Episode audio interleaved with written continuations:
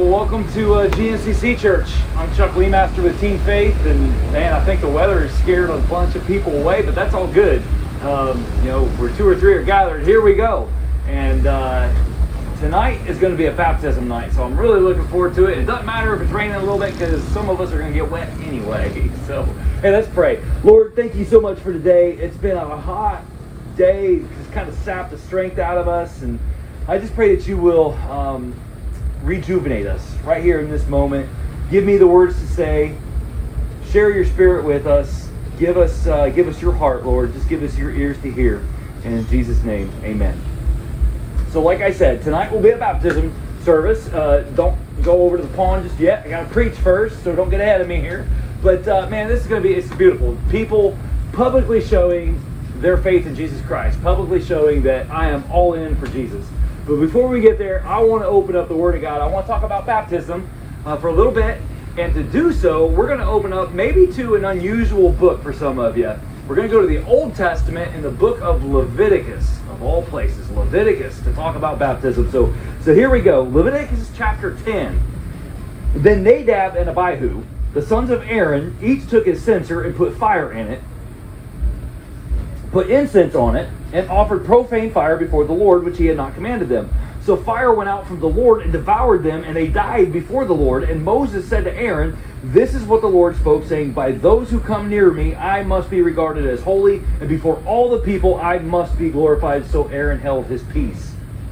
Now, what does that have to do with baptism? I mean, blowing your mind yet? Like, what is he? Isn't this the Old Testament? This is why we camp out in the New Testament. New Testament is full of grace and mercy and love. The Old Testament, man, seems like that God is angry and that He's always calling down fire and judgment on people, and and it seems like uh, it seems like it seems like the Old Testament isn't really relevant. Like we need to unhitch from the Old Testament. But I'll tell you what, this passage that I just read, this is probably the most relevant passage of the Old Testament for our time today. And so I'll get into it just a little bit here. Let me read it again for you, a little bit slower here. Then Nadab and Abihu, the sons of Aaron, you know who Aaron is. Aaron is the brother of Moses. Remember that Moses was commissioned by God to lead the people out of captivity, out of slavery in Egypt, which is a beautiful picture of us being caught in our sin and slavery to sin. But God commissions Moses, says, Moses, go and lead my people out of Egypt. And Moses is like, not me, you got the wrong guy. I can't even speak. I stumble over my words. God says, okay, you can take your brother Moses or your brother Aaron, and he could be your spokesperson. Just go and do what I told you to do. Well, as you read the story of Moses, you find out that he kind of steps into that leadership role, and he does become assertive. He does lead the people of Israel out. But Aaron is his right hand man. As they get, they come out of Egypt, they go through the Red Sea, off into the wilderness, and uh, they're in the in the wilderness on their way to the promised land. God kind of pauses the train for a minute and he establishes some boundaries and gives some instructions and he commissions aaron to be a priest. He calls aaron by name. Matter of fact he calls aaron and aaron's four sons by name and says that they will be priests. They will be very very important in this movement. It's exodus chapter 28 god names aaron and his sons nadab abihu eleazar and ithamar. They probably sounded better in hebrew because that's a handful right now. But these five, they're named as priests and they're given detailed instructions on how to build a tabernacle, which is a traveling church basically for God, how to build the altar, how to build the serving utensils, and everything that they need to do. They're given specific instructions for all of it. This is Aaron and his five sons are given these instructions. They're told uh, they're told what animals that they need to use for sacrifices, what animals not to use. They're told what uh, the difference is between a sin offering and a peace offering. What to do for accidental sin. Somebody sins, they does they do something and they realize, oh hey, that was actually breaking God's law. Now what do you do? The priests are given instructions for all that says, here's how many times you sprinkle the blood. Here's the animal that you sacrifice on the north side of the altar. I mean, everything is precise, it's detailed, and no ambiguity when God gives the law to Moses and the priestly duties to Aaron and his sons. Now, I'll pause right there because we're talking about sacrifices like a sin offering and a peace offering and a burn offering and all these different sacrifices where animals are dying. Richard Dawkins is a, a renowned atheist and he goes around to college universities. He does these big speeches. And about 20 years ago, he wrote a book. And in that book, he called God a moral monster. Because, I mean, what's with all these sacrifices? All this blood and guts and gore. It's just icky. It's gross. So, we need to, if you want to understand what the sacrifice is and what it means, we need to back the train even further up and go all the way to the beginning. Like Genesis chapter 1, verse 1, in the beginning, God created everything. And you go through the six days of creation, it was good. Creates man and woman in his own image. It's not good until God gives Adam Eve. And then it's good. They're together and they have community with God. They have relationship with God. And everything is perfect. Matter of fact, there's only one opportunity to not be perfect. And God lays it out. He says, Adam, Eve, all of this is yours. You can have dominion over this whole beautiful earth. Everything's perfect. There's just one rule. Don't eat of that one tree in the middle of the garden, the tree of knowledge of good and evil. And the question might be, well, why, if God didn't want them to eat of that tree, why did he put it there? Well, it's very simple. Because we were created for love. We were created to have community, to have a relationship with God. And you cannot have relationship. You can't have love without free will. You can't have free will without choice. That's why robots make a terrible pet. I bought Trevor, my son, when he was like eight years old. I bought him a, a, robot dog for Christmas.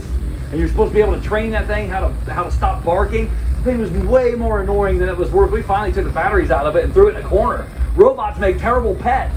A few years ago, we got a cat. And we're not cat people. We wanted a dog, but I can't keep a dog alive because I'm always traveling. And so we settled for a cat. And I said, oh, it's a cat. Well, what do you know? The cat, out of its free will, it loves us. And it rubs on us, and it sits in our lap, and it purrs, and it cuddles and snuggles, and we kind of like the cat. You know, that's how relationships work. There's a, there's a choice. There's free will there. And you can't have love without free will. You can't have free will without choice. And so God said, there's that one thing in the garden. Don't do that, and we are good. Of course, then what happens? Satan comes along and says, oh, is God holding out on you? Don't you know that you can be your own God? If you'll eat of that fruit, you'll be as wise as God. You get to be your God. You get to do it your way. Now, I love the Frank Sinatra song, My Way. Cool song.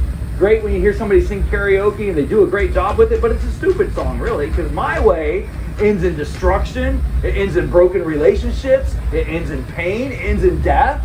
Isn't that what God said? If you eat of this, you will surely die.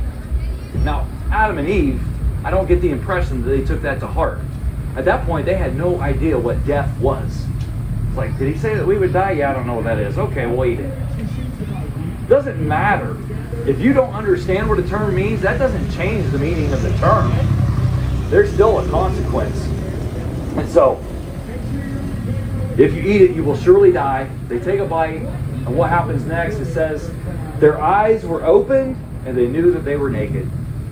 They didn't even know what lust was. What a wonderful world. They had no idea. There was just that one opportunity for sin, and they took it. Their eyes were open, and God comes down in the in the uh, in the evening, and they hid from God. And God says, Adam, where are you? And he's like, Well, I'm hiding over here. Why are you hiding? Did you eat that tree that I told you not to eat of? Like, of course, God knew he did, but he's calling the man into account. Yes, I ate of it. You know, you know how the story goes. Adam blamed Eve. Eve blamed the snake. The snake didn't have a leg to stand on. Now you know where that came from, right? so there's all this blame shifting. But at the end of the day, God says, you know what? I told you that there would be a consequence for this. And you didn't give it a thought. What is death? You didn't give it a thought. That doesn't change that death is going to be a real thing that you are going to experience. The Apostle Paul in the New Testament, he explains it this way in Romans chapter 5. He says, Wherefore, as by one man sin entered into the world, and death by sin, and so death passed upon all men, for that all have sinned. It was true then, and it's true now, that we are sinners and we are going to die.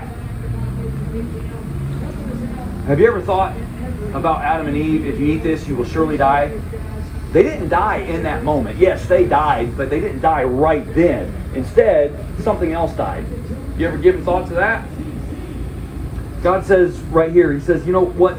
Hey, those fig leaves that you're covering yourself with, they ain't doing much good. And so here's what Genesis says. It says, And the Lord God made for Adam and for his wife garments of skin and clothed them. An animal had to die in that exact moment. An animal died in order that something else may live. An animal died in order to make atonement, to make restitution for what Adam and Eve had done. It was blood was required to cover them, to cover their shame, to cover their nakedness. There was blood requirement. Blood is what keeps us alive. Adam and Eve, death has entered into the world. And so blood is hugely, hugely important. There was a time, this is the time actually, as God is addressing this original sin, this is the time that God makes that promise that the rest of history hinges on. It's Genesis 3.15 says, I will put enmity between you and the woman, talking to Satan. I will put enmity between you and the woman, between your offspring and her offspring. He shall bruise your head, and you shall bruise his heel. And the rest of this right here is a story of how God held true to that promise. And how did he do it? Well, you read Genesis chapter 12, he comes to Abraham. He says, Abraham, I'm going to keep my promise to mankind. I'm going to use you to do it. You're my guy a promise, a three-part promise. You're going to be a father of a great nation with lots of people. Your own land, the whole world's going to be blessed through you. Abraham had a son who had two sons. One of those God renamed to Israel. Israel had 12 sons, became the 12 tribes of Israel. They go into captivity and slavery in Egypt. God raises up Moses and brings them out. And as they're coming out through the wilderness, as they're going to the promised land, the, the first part, lots of people, they're headed for the second part of that promise. God pauses and he gives them those instructions out there in the wilderness. Specific, detailed, unambiguous. You can't mistake these, these, these instructions right here. And this is what we read. It says that, well, actually, I'm getting a little slightly ahead of myself because the sacrifices, as we talk about those sacrifices, you realize that God's not the moral monster that Richard Dawkins had talked about. Matter of fact, God is full of grace and mercy. Because in this case, with the sacrifices, the Old Testament sacrificial system, it's an, an animal who doesn't have a soul gets to die in my place to atone for my sin, to take the place. The blood that I should spill, an animal gets to spill it in my place. That's God's mercy, and it's His love and it's His grace in action. And so now the sacrifices were not to be taken to be taken lightly. Matter of fact, they were supposed to impress on us the severity of our sin. We live in a culture today where our sin is not taken very seriously at all. Matter of fact, in our culture, we celebrate our sin. But God says that doesn't change what the definition is. The wages of sin is death. And these sacrifices, they bring it home that death is required. Something must die in order that something else may live. So that's where we find ourselves in the wilderness on this pause as, as we go into Leviticus. Leviticus chapter 10. Then Nadab and Abihu, the sons of Aaron, each took his censer and put fire in it, and put incense on it, and offered profane fire before the Lord, which he had not commanded them. In this case right here, the word profane simply means unauthorized. It means strange or unauthorized. So they offered unauthorized fire before the Lord, which he had not commanded them. Here's what he had commanded. Here's what God had commanded. We'll read it out of Leviticus chapter 10. If you back up four chapters to Leviticus chapter 6, God had commanded, the fire shall be kept burning on the altar continually, it shall not go out. So Aaron and his four sons were to tend that fire 24 hours a day, seven days a week. The fire was never to go out. Once it was lit, the fire was never to go out. Now the next question is, how did the fire get lit? We've been studying and uh, we've been reading in Leviticus chapter 10, verse 1. If you back up just the one verse, the last verse in chapter 9 tells us how that fire gets lit. Matter of fact, the whole verse or the whole chapter 9 is all about the consecration of the tabernacle. It's all about the dedication of the, the ribbon cutting ceremony for the tabernacle. And they're told that, hey, we're here's how we're going to consecrate this tabernacle. And when we do, the glory of the Lord will descend on us. We're going to see the glory of the Lord. And so now the last two verses of chapter 9 say this And Moses and Aaron went into the tent of meeting, and when they came out, they blessed the people, and the glory of the Lord appeared to all the people. And fire came out from before the Lord and consumed the burnt offering and the pieces of fat on the altar. And when all the people saw it, they shouted and fell on their faces. I bet they did. The fire of the Lord comes out and consumes those sacrifices. There's how the fire got lit. The next verse. Then Nadab and Abihu, the sons of Aaron, each took a censer and put fire on it, and put incense in it, and offered profane fire before the Lord, which he had not commanded them. So fire went out from the Lord and devoured them, and they died before the Lord. The fire of the Lord is good or it's bad. Depends on your perspective. But that's not the point. The point is, you don't get to come before God on your own terms. God had been very specific here about here's how you're going to offer your sacrifices. Here's what you're going to do. And they, for whatever reason, took it on themselves that, hey, we're going to bring our fire to God on our way, on our terms, which is just bizarre. Because here you have a flamethrower of the Spirit lighting up the, the temple or lighting up the tabernacle, lighting up that altar. And then Nadab and Abihu, I mean, what could they possibly bring? A birthday candle? To the fire of God that's already been lit? For whatever reason, they decide that's how they're going to do it. They're going to approach God on their terms, on their way. Thing is, whatever you got, it don't compare. A little, a little candle compared to the, the fire of the Lord. But more importantly, you don't get to dictate to God your terms. That's why this story is so hugely important and relevant to our culture today. Because I hear it all the time. Number one, people don't seem to be too concerned about heaven and hell. They don't seem to be too concerned about death. Have you ever given thought to heaven? Hey, I know, I don't think about it too much. It doesn't matter if you don't think about it too much. That doesn't change that it's real. That there's a destiny that awaits every single one of us. But I press in. Well, what about heaven? How do you get to heaven? Oh, you know, I'm, I'm, I'm a pretty good person. I think God's going to be okay with me. Or how about you put in a good word for me, preacher? Uh, my granddaddy was a preacher. I went to church all my life. My dad was a preacher. My uncle, so and so. My mom prayed for me. All these things. Let me tell you, you don't get to come to God on your terms. There is only one way to come to God. You're going to experience the fire of the Lord one way or another. It's going to be good or it's going to be bad. Jesus himself talked more about hell than he did heaven. And when anytime he talked about hell, he always referenced it to Gehenna, the trash dump that was burning in the valley of Hinnom that's outside the walls of Jerusalem. You see, the fire of the Lord, in one sense, it's awe-inspiring and it's awesome and magnificent. In another sense, it is fearful and dreadful. The Leviticus chapter goes on it says, They died before the Lord. And Moses said to Aaron, This is what the Lord spoke, saying, By those who come near me, I must be regarded as holy, and before all the people, I must be glorified. So Aaron held his peace. In other words, in this situation, Aaron didn't push back. Yes, the Lord is holy. Yes, God told us how to come to him. And we come to him on his terms, not our own terms, because God indeed is holy. Fortunately, things are a little bit different for you and me today. Okay, we we don't live under under Old Testament law. Matter of fact, God fulfilled His promise to Abraham, fulfilled the third part of His promise to Abraham two thousand years ago, the person of His very own Son, Jesus Christ. Abraham, you're going to be a father of a great nation, people, land, blessing to the entire earth. Jesus came to this earth. He lived that perfect life that none of us could live, and he was the ultimate sacrifice. You see, we don't offer sacrifices today. We don't kill an animal. The animal doesn't take our place today, but there was blood that was spilled. It was the blood of Jesus Christ. He's the one that stretched his arms out and he was nailed to that cross. And he died that death that I deserved to die. See, when Jesus was starting his ministry, early on, the Sermon on the Mount, this is in Matthew chapter 5, says, Do not think that I have come to abolish the law or the prophets. I've not come to abolish them, but to fulfill them, to bring them to pass. Paul, some years later, he explained this in his letter to the people at Rome, Romans chapter 8. For God has done what the law, weakened by the flesh, could not do. By sending his own Son in the likeness of sinful flesh and for sin, he condemned sin in the flesh in order that the righteous requirement of the law might be fulfilled in us. You see, God requires perfection, and we can't bring him perfection. That's why Jesus had to come and do it on our behalf. We started how? We chose, just like Adam and Eve, we actually chose through Adam and Eve to do it my way. And now we have nothing. We have nothing but a birthday candle to offer God. And it's not even required. You see, the thing with Nadab and Abihu, they didn't need to bring their little censer of fire and incense. The job was already done.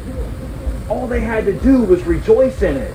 You and I, all we have to do is claim what's already been done by Jesus Christ on that cross. We can bring our, our birthday candle, but you know what Isaiah said? He said our good works, our good deeds are as valuable as filthy rags. They don't amount to anything but a birthday candle up next to a flamethrower. They don't count for anything. The job is already done. through Jesus Christ. Romans 5 8, God commendeth his love towards us in that while we were yet sinners, Christ died for us. He paid that penalty. We deserve that eternal death, but Jesus did it for us. And we claim that just by admitting that I am a sinner and I need Jesus. It's that simple and it's that hard. The hard part is that it requires humility. It requires me to say, I can't do it. And I give up my own way and I accept Jesus as my Savior. Now, didn't I say this is a baptism service? And we went into Leviticus chapter 10, talked about some strange stuff, but it's relevant to make the point that we don't come to God on our own terms. Baptism is an outward sign of what Jesus has done within us. Baptism does not save us. Matter of fact, the Jesus didn't come to abolish the law, he came to fulfill it. And in so doing, he has given us two things that we need, two observances that we need to follow. One of them is baptism. Baptism, this is pretty cool, was never referenced in the Old Testament. So going to the Old Testament to learn about baptism might have confused some people.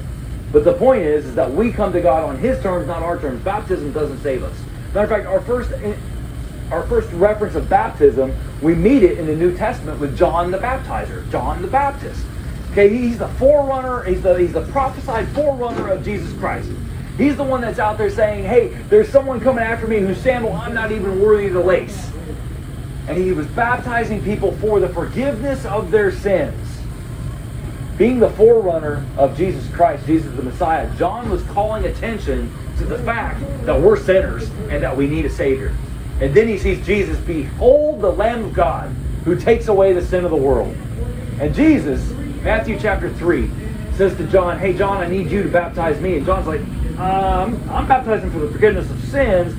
You're the one that ought to baptize me. And Jesus says, No, no, we need to fulfill all righteousness. In other words, we need to do what's right. And John's like, Okay, and baptizes Jesus. Which we don't really understand until you see that Jesus, right after his baptism, he's led out into the wilderness and he's tempted by Satan himself. Satan comes down, tempts Jesus. Jesus doesn't fall for it, perfectly resists temptation that which we could do for ourselves, Jesus led by example. The baptism. That which we could not do for ourselves, Jesus did for us. Perfectly resisting temptation. There's the other the other uh, institution that we're commanded to observe is communion. Jesus took his bread, gave thanks, broke it, gave it to them, saying, This is my body given for you. Do this in remembrance of me. The same way after supper, he took the cup, saying, This cup is the new covenant in my blood, which is poured out for you. If you're not part of a home church, I strongly encourage you to, to get tied in with some local believers where you can partake in communion, where you can follow the Lord's example in communion and remember what He did for us with His broken body and His blood that He poured out on our behalf so that we wouldn't have to pay the eternal price. The wages of sin is death, but the gift of God is eternal life through Jesus Christ our Lord. I would be remiss if I didn't give you an opportunity. We're in just a minute. We're going to go over to the cow pond. We've got lots of soap in there from the slip and slide. It's clean water, I promise. and we're going to. There, I know that there's about uh, at least five people here that want to be baptized. So we're to have a little baptism service. But if you have never accepted Jesus Christ as your Savior, I want to give you that chance. So if you would just bow your head, close your eyes in this moment. If you've never taken Jesus as your Savior, you want to, it's this simple. You just pray, God, I'm a sinner. I need Jesus. Lord, thank you so much for what you did when you sent Jesus to this earth. Thank you for your promise all the way back in Genesis, following it up with Abraham. Thank you for the, the, the reminder of sacrifice. May we not take our sin lightly, Lord. Just impress on us how much you love us and with what lengths you went through to rescue us. Lord, be with those that are about to be baptized and just bless the rest of us. Those that maybe are struggling with surrendering their life, Lord, just don't let them sleep. Don't let them rest until they make you their Lord. In Jesus' name, amen. Listen, if you've given your life to Jesus tonight, it'll be an open baptism. We've got people here that are going to be baptized, but if you want to, just jump on in there. I'll see you. We'll just go around the corner here to the pond, and I'll see you over there in a second.